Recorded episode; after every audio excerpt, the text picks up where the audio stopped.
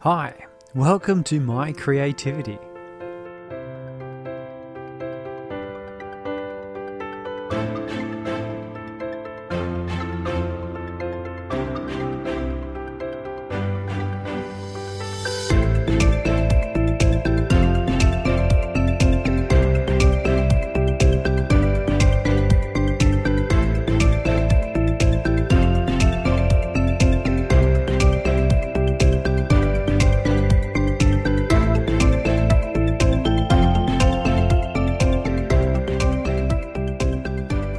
Is a podcast about being creative and producing output. I'm your host, Surrey. I'm going to reveal how I work, my projects, my process, my creativity. From the planning and goal setting to how I stay accountable for my output, to the way ideas pop into my head, and to the frameworks I use to stimulate my creativity and formalize it.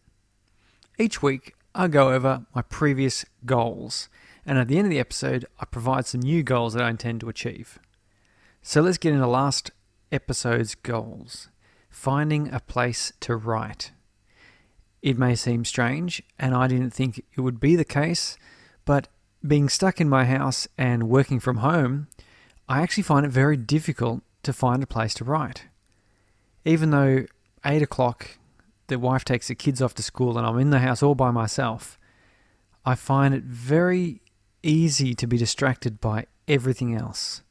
I'm doing dishes, I'm making bread, I'm tidying and cleaning, I'm playing computer games, I'm thinking about ideas of stuff to do, but I'm not writing. And I want to be writing. I have an appointment to go at 8 o'clock in the morning to a co working location. It's quite fortunately where I am, such things are available. Uh, this place that I'm looking at, they've got like a free try period. So I'm going to go in there and, and try it out for like a, get a couple of hours here and there. But the pricing, and I think it's somewhat subsidized by the local council because it's $10 a month for 10 hours a month. So it's like about two hours or thereabouts a week for 10 bucks. I mean, that's fantastic bargain. So if this place works out, 10 bucks a month, two hours a week, I'll be able to go in there, you know, two days each week. And if that's sort of going okay, and I'm going to see how returning to work comes about, then I might step that up to $35 a month, which is 10 hours per week. I'm hoping to find sort of a, an office where I can work away from home and not be distracted by all of the things that happen at home. Investigating writing meetup at library. I've actually started looking into that and I'm going along to writing meetup up in Perth tomorrow after work. And then I'm also I'm intending maybe not the library, maybe the make place, maybe this co-working place. Um, be a good spot. Photo shoot. Yes, I did photo shoot. Uh, you can see some of the photos. I've chucked them up on the website. You'll see them on uh, yeah, Facebook. Um, very nice. Also, I'm not sure I mentioned it, but uh, I got to interview a Netflix director. His name was Hamad Al Saraf. He's a Kuwaiti writer director. He produced, uh, wrote, and directed the film In Paradox. It's his first uh, feature length film, and it was filmed in uh, Iran. Yeah, primarily Iran. Uh, he he was fantastic. He got in touch and he said he listened to the show and he really liked it, so we got him on for an interview. You can hear that on Space Brains. That's being released same same time as this episode, in fact.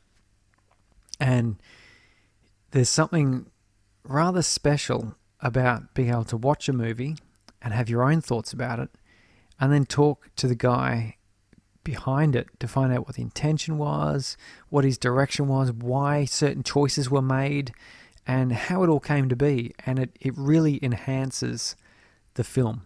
It's fantastic. So, the future. That's what I'm talking about today. So, traditionally, books have been physical, tangible objects.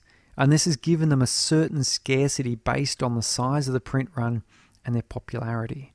It's the reason first editions of famous and popular books are expensive. but not so much anymore. Welcome to the 21st century. Novels, short stories, and reference works are now available in electronic format. And since it is trivial to reproduce an ebook as often as you'd like with absolute precision, is there any value derived from scarcity? No. So, what can be done? In the music world, the idea of selling a recording is an entirely modern idea. Do you think Mozart went to Abbey Road Studios and knocked out a couple of symphonies for sale at HMV? Or do you think the troubadours and entertainers of the Middle Ages went to their local radio station for an interview to announce the launch of their new chart topping album? I can guarantee the caveman who banged two stones together, that's the first rock music, had no thought of going double platinum. So along comes recordings, and in particular radio and television, and suddenly music is something that gets recorded and sold as physical stock. Scarcity drove the price because making accurate and convenient recordings was beyond the ability of most people. So if you wanted the music, you had to go to the shop and buy it. Now, with the introduction of music compression, the internet, broadband, music is no longer scarce. So, how do artists make money?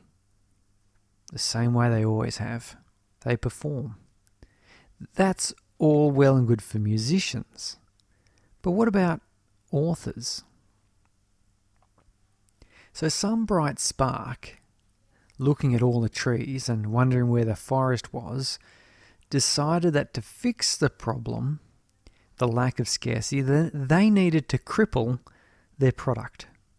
Could you imagine it if, when you bought your car, your DNA was sampled so that only you could drive it, and you could never trade it or lend it to anyone else without first going back to the dealer to get the DNA sample changed?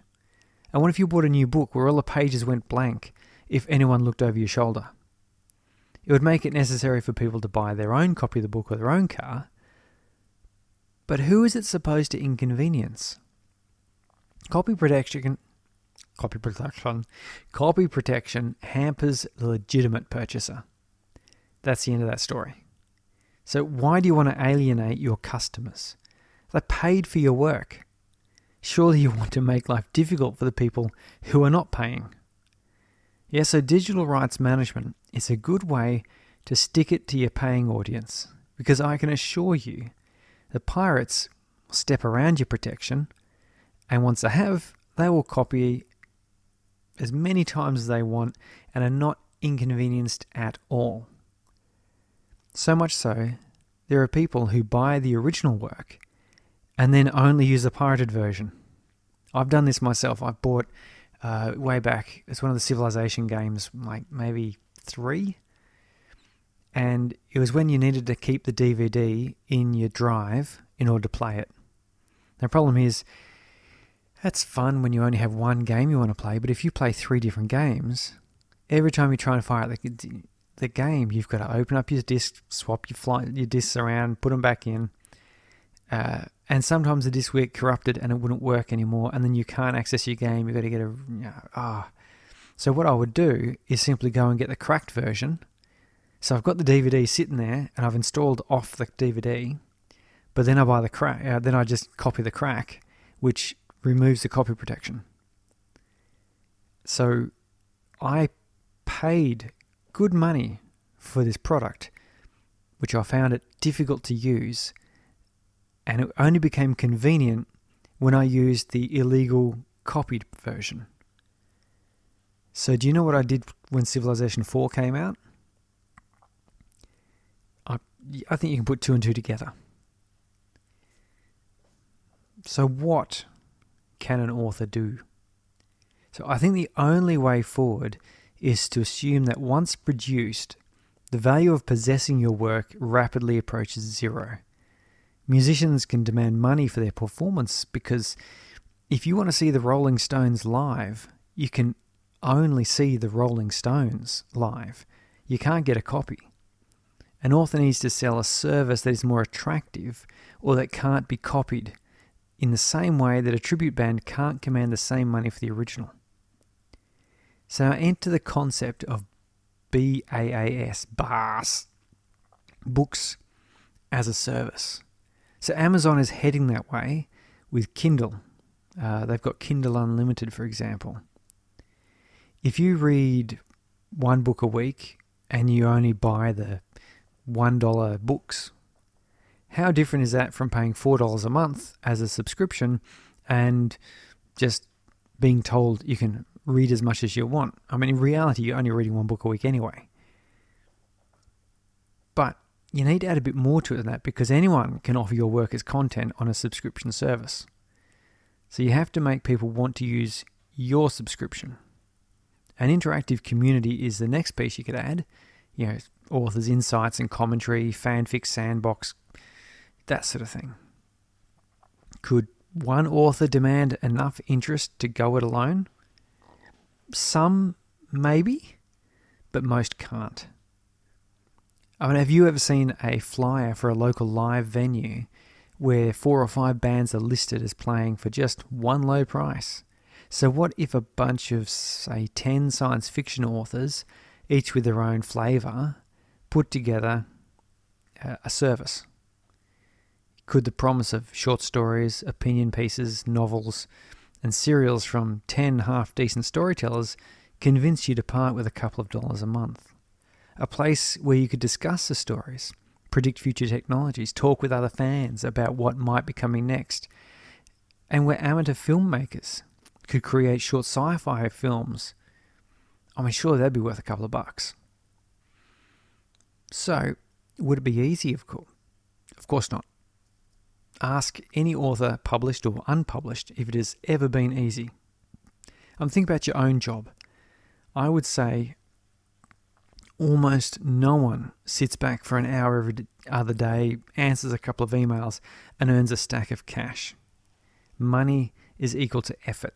And that effort can be in the form of manual labor or in the form of risk taking or whatever, but it is never easy. If you're thinking that you can make a living in writing by writing a novel and having it be a bestseller with a movie and TV show franchise, you probably also buy lottery tickets as a form of retirement planning. And maybe, maybe next week, next time I'll talk about the next step companion applications.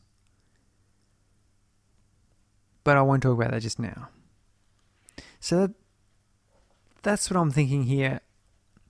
And I've recently got in contact with a couple of people, as you do, who have been likewise thinking similar thoughts where as a creative person, you want to be able to get in touch with people who recognize creative value.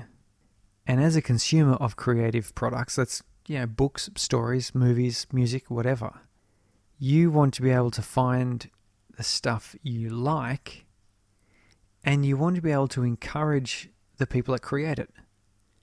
And I say encourage as opposed to pay because I consume a lot of content for which I'd be happy to encourage the creators, but for which I'm unwilling to pay. And I think maybe, maybe if I can figure out why I'm that way, I can make something really work. So, anyway, on my Discord server at the moment, I've got a couple of people I'm talking to about these sorts of things. We're going to do a bit of brainstorming and see what we can come up with. So, next week's goals or the next my next set of goals. I got to fix book one. So I'm going back to fixing book one. Now, hopefully, I'll be doing that from this new writing location. And I'm going to record some marketing audio and video. My wife has given me a few ideas on how to engage people more and how to provide a bit more value and a bit more interest. And once I've got book one sort of fixed, um, I, am going to push that a little bit further there. Uh, uh there's the only two goals I'm going to do because I'm still, you know, head down, bum up, doing home renovations to try and sell my house. So I've got garden beds to do yet.